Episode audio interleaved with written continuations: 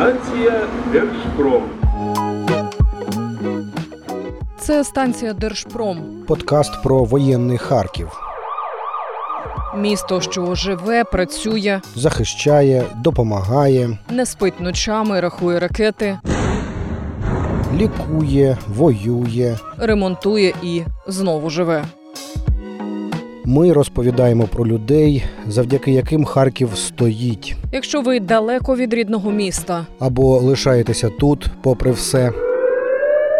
Якщо хочете почути, як звучить нині Харків, рушаймо. Це станція Держпром. Репортажі та історії з Харкова. Я Марія Малевська. Я Олександр Бринза. Поїхали. Станція Держпром.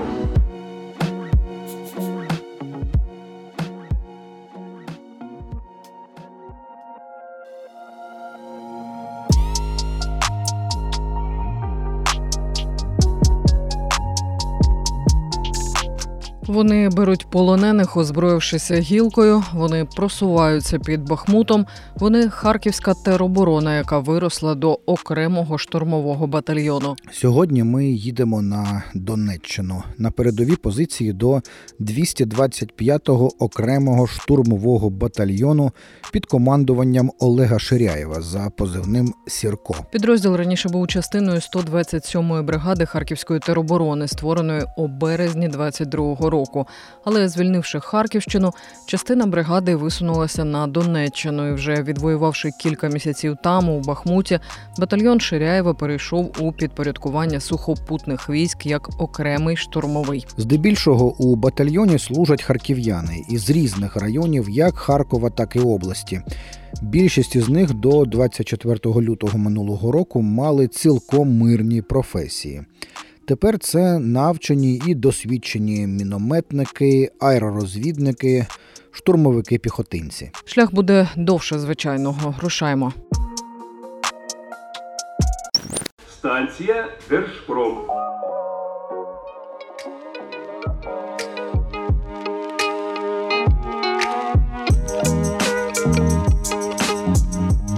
Жодних локацій або назв населених пунктів ми сьогодні не називатимемо.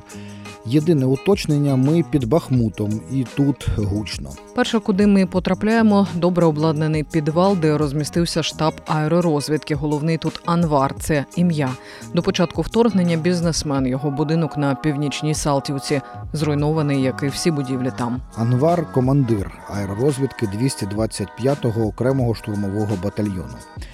Він і його хлопці руйнують наше дитяче сприйняття з книжок або з кіна, що війна – це здебільшого танки десь у полі. Да, наверное, так раньше было. Сейчас, на данный момент, аэророзведка, на мой взгляд, сугубо личная, это как бы неотъемлемая часть. Почему? Потому что любой штурм, любое отбитие атаки, любая розведка, все, что сейчас не происходит, все происходит благодаря аэророзведке. Почему? Потому что то, есть, то, что мы можем видеть, мы можем наблюдать в режиме двадцять чотири часа, сім днів в неделю, все, что происходит. То есть все передвижения, все полностью. Мы можем наблюдать и скопление, и быка, и подвоз еды, то есть все передвижения, все привычки противника, все наблюдается аэророзведкой, делаются какие-то выставки, на основании этих выставок, выставок э, уже происходит и наступление, и удержание позиции. То есть это сейчас неотъемлемая часть любой войны. В їхньому підвалі, укріпленому мішками з піском, кілька великих моніторів. На них видно позиції ворога. Видно добре, до дрібних деталей. Можна роздивитися, що загарбники роблять. Опа, вибігли, вибігли. Вогонь. Один вогонь. Ой, хорошо, хорошо. Постарайся навести зараз на хрестик ту нору, де вони були. Спостерігайте, може ще вилізуть, але зараз пишуть, що, ймовірно, Орлан над, майже над вами. Біля мікрофона рудий бородань з хіпстерськими вусами. Поряд ще хлопці з планшетами. На зв'язку у них артилеристи з суміжної бригади та летуни. Так вони називають своїх аеророзвідників, які зараз у полях на позиціях керують квадрокоптерами, розповідає Анвар. Ну, к примеру, да, йде підрозділення на штурм там в какой-то лесопосадке. Говорять, ми слышим впереді пулемет. Аеророзвідка вичисляє цей пулемет, дає координати артилерії, артилерія гасить цей пулемет, і піхота йде далі. Тобто це огромне зберігання жизни. Поэтому аэророзведка очень важна. А вот у нас была, была ситуация, когда аэророзведка увидела как бы, в кущах два, две головы, передали на позицию, пошли как бы, и взяли в плен. Без этого никак. Я же говорю, сейчас любые действия абсолютно, которые происходят, они по большей степени не происходят... Ну, они начинаются с того момента, как аэророзведка это видит, докладывает, уже принимается решение на уровне командования, которое как бы дальнейшие действия мы планируем уже как бы исходя из тех данных, которые получили от аэророзведки. Лишень за останній місяць батальйон взяв у полон двадцять сім окупантів. Зараз от бачимо на моніторі, як щось палає на ворожій позиції. Імовірно, боєкомплект після влучання, і загарбники намагаються пожежу загасити. Тож нова команда «Вогонь». От, от ціль, де ми стріляли, а вон... Е... Готовність номер один. Е, сховались зеленці? Е, черговий, не завжди можу відповідати, тому коли киваю камера, це значить, да, сховались в зеленці. Плюс-плюс. Монітор, де вони зараз, монітор, де горить, і часом поглядують на наш окоп. Окоп, що біля наших. В небі Орлан. Будьте обережні. Питаємо в Анвара, чи змінилася тактика окупаційних військ після того, як звідси відійшли найманці ПВК «Вагнер». Ну, не сказати, що прям змінило якусь тактику. Ну, ми стараємося виконувати свою роботу, как бы толкаем их, отталкиваем все дальше от наших рубежей, поэтому не знаю, не могу сказать, что они прям с, там, изменили как-то свою тактику. Короче, как получали они по щам, так и получают, а там дальше уже. Станція Держпром.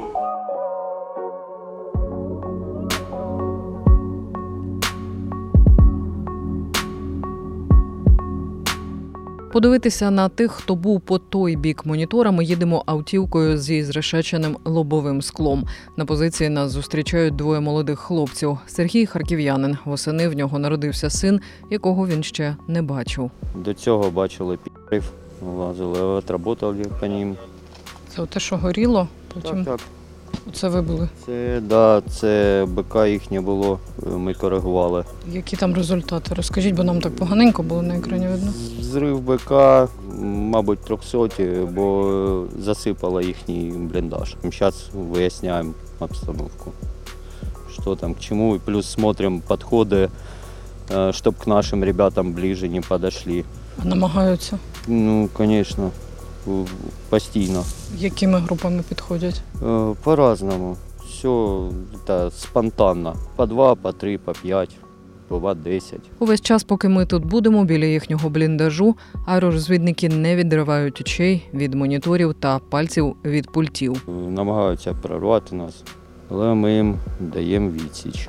Зараз зв'язь пропала, ну, сигнал пропадає, теряємо, намагаємося повернути, не завжди виходить. Работает ворожий рэп, глушит сигналы, видеосигналы. Летаем без перерыва, птички, соответственно, греются. Очень много бывает сложностей из-за того, что перегреваются без перерыва пульты, мавики. Перегрев – это отъёб видеосигнала. Ну, то есть, тем более сейчас лето, жара, оно очень тяжело на самом-то деле. Удержать птичку на плаву, грубо говоря, чтобы ее не потерять. Любой сильный порыв ветра, что на малой высоте его кинуть может в те же деревья, и можно потерять птичку. Напарник Сергія, двадцятип'ятирічний Дмитро з Сумщини, його село за двісті метрів від кордону з РФ. Дмитро саджає собі на руку пташку і забігає з нею у бліндаж. Я бачу, що ви кожні, ну я не знаю, двадцять-п'ятнадцять хвилин саджаєте, перезаряджаєте і так цілодобово. Так, тому що летіти на відстань три кілометри і зараз е, вітер то йде нам, е, як сказати, в лице. Це якщо летиш сюди, це, це швидко. Це десь вісім відсотків зарядки, ми встигаємо прилітати. А летиш туди, це двадцять відсотків зарядки. Тому що проти вітра летиш і дуже. І тому двадцять хвилин все ну, працює, працює, працює, і ми стрім даємо безперервно. Безперервно це типу одна пташка висить, дає стрім, я зависаю на її же місце, ну там вище там, на двадцять метрів. Все, я його міняю, він летить, я вже даю картинку. Не, там, п'ять секунд ми все міняємо і даємо знову, і дивимось, дивимось. Бо, мабуть, саме ближче Позиція там в ста метрах від наших. Там вже стоять наші хлопці, і щоб, щоб не допустити там нічого. Кацапи вибігають. Вибіг один сьогодні, п'ять метрів перебіг в інший окоп, і все. Все не, немає. Вони не ходять взагалі. Вони, коротше, про нас будуть легенди, мабуть, ходити. Бояться вони вже, мабуть, нас. Під Бахмутом по позиціях українських оборонців зараз працює усе можливе озброєння. Здебільшого артилерія. А ще сильно дошкуляє танк, каже Дмитро. Моніторю від наших останніх позицій десь на три кілометри. Ну, три кілометри, щоб не підходили резерви. Тобто це ми безпечність. Поки хлопці там можуть відпочити хвилину-дві, то ми маємо все дивитися, моніторити, бо там дуже тяжко. Стараємося бути очима двадцять чотири на сім. День, вночі, навіть йде дощ, буває, ми літаємо в дощ. Тому що тут є такі місця, така норка, там де просто вилазить шість осіб противника і просто йде на нас.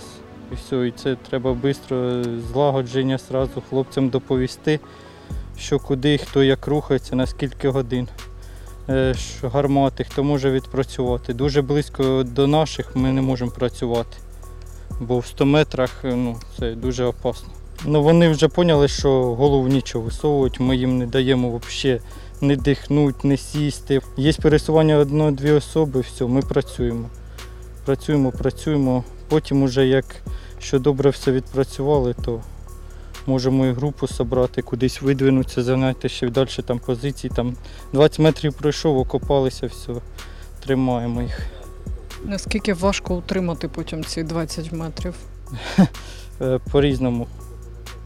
Смотря яка позиція.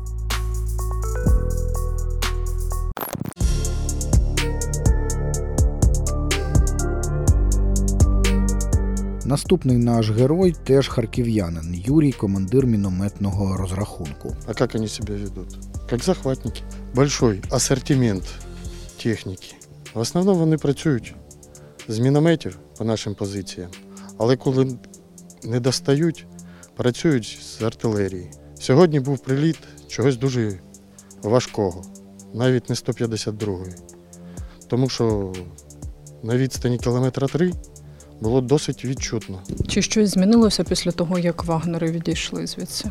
Вагнери відійшли, зайшли ветерани або десантники. Вони всі лізуть і лізуть, питаються захопити. Але ж наші війська не дають їм цього зробити. І поступово переходять у наступ. Вони питаються контратакувати, пробиратися вночі маленькими групами, як ті ж вагнера. Якщо спочатку вони йшли чуть не валом, то зараз вони по два чоловіка виходять, скупчуються, а потім вже їх розбиває наша артилерія. З Харківщини вийшло їх швидко відігнати, але тут вони тримаються, і в них позиції більше, оборона більш ешелонована. Станція Держпром.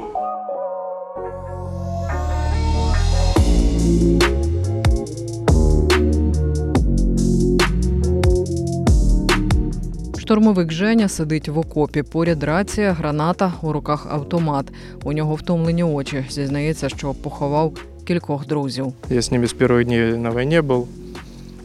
Був на похоронах. Дуже тяжело, звісно, бачити близьких, які плачуть, переживають. Это непередаваемо. Видеть маму свою, которая понимает, что э, со мной тоже может такое быть. Вот это самое такое тяжелое. Женя з передмістя Харкова по Котилівки. У перші ж дні записався до тамтешньої оборони і хоча не мав військового досвіду, каже, вдома сидіти було не сила. Тепер він у складі штурмової групи. Я з перших днів в Харкові воював. Ну, це небо і земля, звісно. Здесь намного жарче, все боялись перед тем, как сюда ехали, скажу откровенно. Первый день я, конечно, попал на позицию и сразу был двести. Я как бы переживал очень сильно, конечно, для меня это большой стресс, боевые действия сразу. Но единственное, что мне очень нравится, это поддержка артиллерии в первую очередь. Это если по тебе насыпают, то будет ответка. Жарко для кацапов, я бы сказал, потому что мы сейчас очень хорошо продвигаемся. Комбат делает все возможное, чтобы как бы выщемить врага отсюда. Вы сами, наверное, видели видео с палочкой, которое он снял. Это очень приятно, когда комбат вместе с нами на передовій. Епізоди з палицею, про які каже Женя, ви могли бачити в інтернеті. Це відео, здається, набір мемів, але це реальність. Далі буде запис із нагрудної камери комбата Олега Ширяєва. Це його голос зараз ви почуєте. Вловивши одного з окупантів, він вирішує заманити і решту. Переляканому росіянину причепили на спину звичайнісіньку гілку від дерева, а сказали, що то вибухівка, і наказали йти до позицій та привести решту. Скільки? Тобто вони там по прямій за спиною у нас, да? Да, у мене за спиною. Скільки їх чоловік? Там половина побила. Скільки чоловік? Около сорока. Смотри, ми зараз тобі повісимо на спину. Да. На спину устройство. Да. Если ты это дернешься, мы нажмем кнопку, оно взорвется, понял? Понял. Будешь делать то, что мы тебе скажем, мы тебя заберем, потом обменяем, домой поедешь. Ти ж бачиш, що ми ультрасовременні війська по сравнению з вами. Кращий бій – це той, який так і не відбувся. Чутно далі на відео голос Сірка. Таким чином, за допомогою звичайної гілки батальйону вдалося поповнити обмінний фонд на кілька осіб. Говорить Олег Ширяєв. двадцять сім осіб за місяць. Це тобто за той місяць ми взяли, ну, вважайте, що одного полоненого в день. Окупанти постійно намагаються нас штурмувати, ми контратакуємо, ну і також штурмуємо їх. Але зараз, повторююсь, на нашому напрямку ми в позитивній динаміці рухаємося. У Міноборони підтверджують, нині ЗСУ закріпилися на усіх панівних висотах довкола Бахмута. У самому місті ворог фактично у пастці. Просування на півдні від Бахмута на понад кілометр. І лише ті, хто тут зараз, знають, якою ціною дався цей кілометр. Станція Держпром.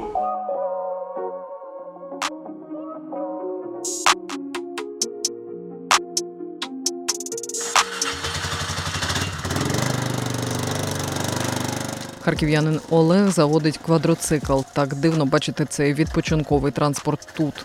Це квадроцикл, який непосередньо выполняют боевые задачи, вывозят раненых из-под обстрела. Там он может вывести, ну, там, до трех, до четырех человек непосредственно там, где даже машина не проедет. Плюс на большой скорости, что под обстрелом, ну, очень важно. Яка швидкість може бути у нього? Ну, вісімдесят-дев'яносто по полю, как бы он едет. Он довольно-таки мощный. А як пораненого тримати, якщо він позаду сидить? Ну, тут, тут по-разному. На ньому в основному вивозять э, легких, ну, относительно середніх легких, у кого там э, ранення там в руку. Плюс э, є вот такая сетка, которой, ну, когда садится человек сзади, э, мы ее привязываем к себе, надеваем на руки, и человек непосредственно прижимается, и то есть если даже он потеряет сознание, то есть ты едешь, ты контролируешь его. Ну, э, бывают просто такие ситуации, когда, ну, не всегда так получается. Крайний раз, когда вывозили, это случилось, пришлось положить полностью носилки, человек сидел задом наперед и держал их, и, ну, по полю там вивозили, виїжджали. Але навіть на цьому квадроциклі, каже Олег, не завжди можна під'їхати до місця, де є поранені. Тож хлопцям доводиться виносити побратимів на ношах. І це може бути і три, і чотири, і п'ять кілометрів. Якщо навіть він важить вісімдесят кілограмів, то пронести такий шлях, ну, доволі таки нелегко. А якщо трапляється по два, по три, по чотири поранених, тому приходиться важко в цей день. Але на адреналін, адреналін та думки про твого бойового побратима, вони тебе підбадьорюють, ну, тому що кожна хвилина, кожна секунда, вона е, коштує життя. Тому, щоб спасти друга, приходиться, приходиться бігати дуже швидко.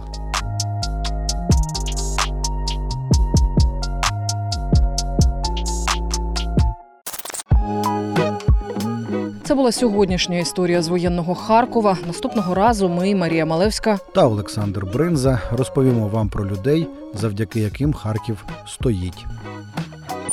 Станція Держпром.